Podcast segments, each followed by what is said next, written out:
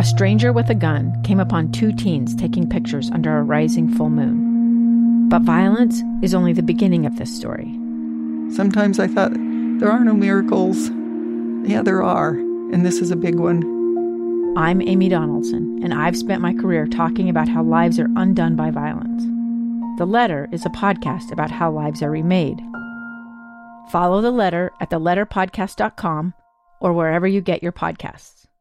On Sunday morning, they played the first NFL game ever in Germany. Tom Brady Play action. The Buccaneers and Seahawks went to Munich and 70,000 people showed up. 700,000 expressed interest in tickets, and you wonder, who are these Germans so interested in our uniquely American sport? Brady fakes. Turns out, behind soccer, American football is Germany's second favorite sport. They get to watch the NFL on free TV and they quickly snapped up seats ranging from 65 to 160 bucks. Touchdown! But you also have countless Americans living in Europe hungry for a taste of home, and they leaped at a chance to see Tom Brady play. Proof? This is such a heartwarming moment. This is Americana. During one of the TV commercial breaks, the stadium sound system played Take Me Home Country Roads. Listen to this crowd in Germany.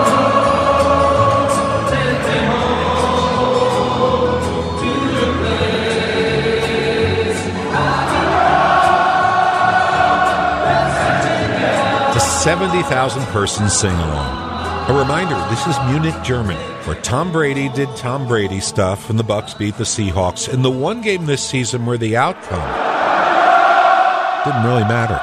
Jeff Caplan's Minute of News, only on KSL News Radio.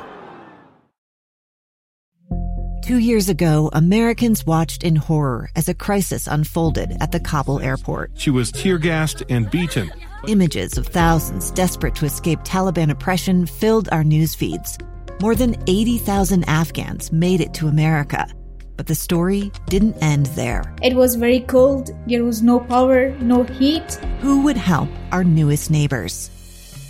I'm Andrea Smardon. In Stranger Becomes Neighbor, you'll hear the stories of some remarkable refugees who left their homes and their dreams behind only to start over from zero. Their only possession was three blankets. And you'll meet Americans who stepped up to help them. You want me to come when you deliver your baby. What can one person do in the face of an international disaster decades in the making? That's Stranger Becomes Neighbor. Find us at kslpodcast.com. Follow us on Apple Podcasts or anywhere else you listen.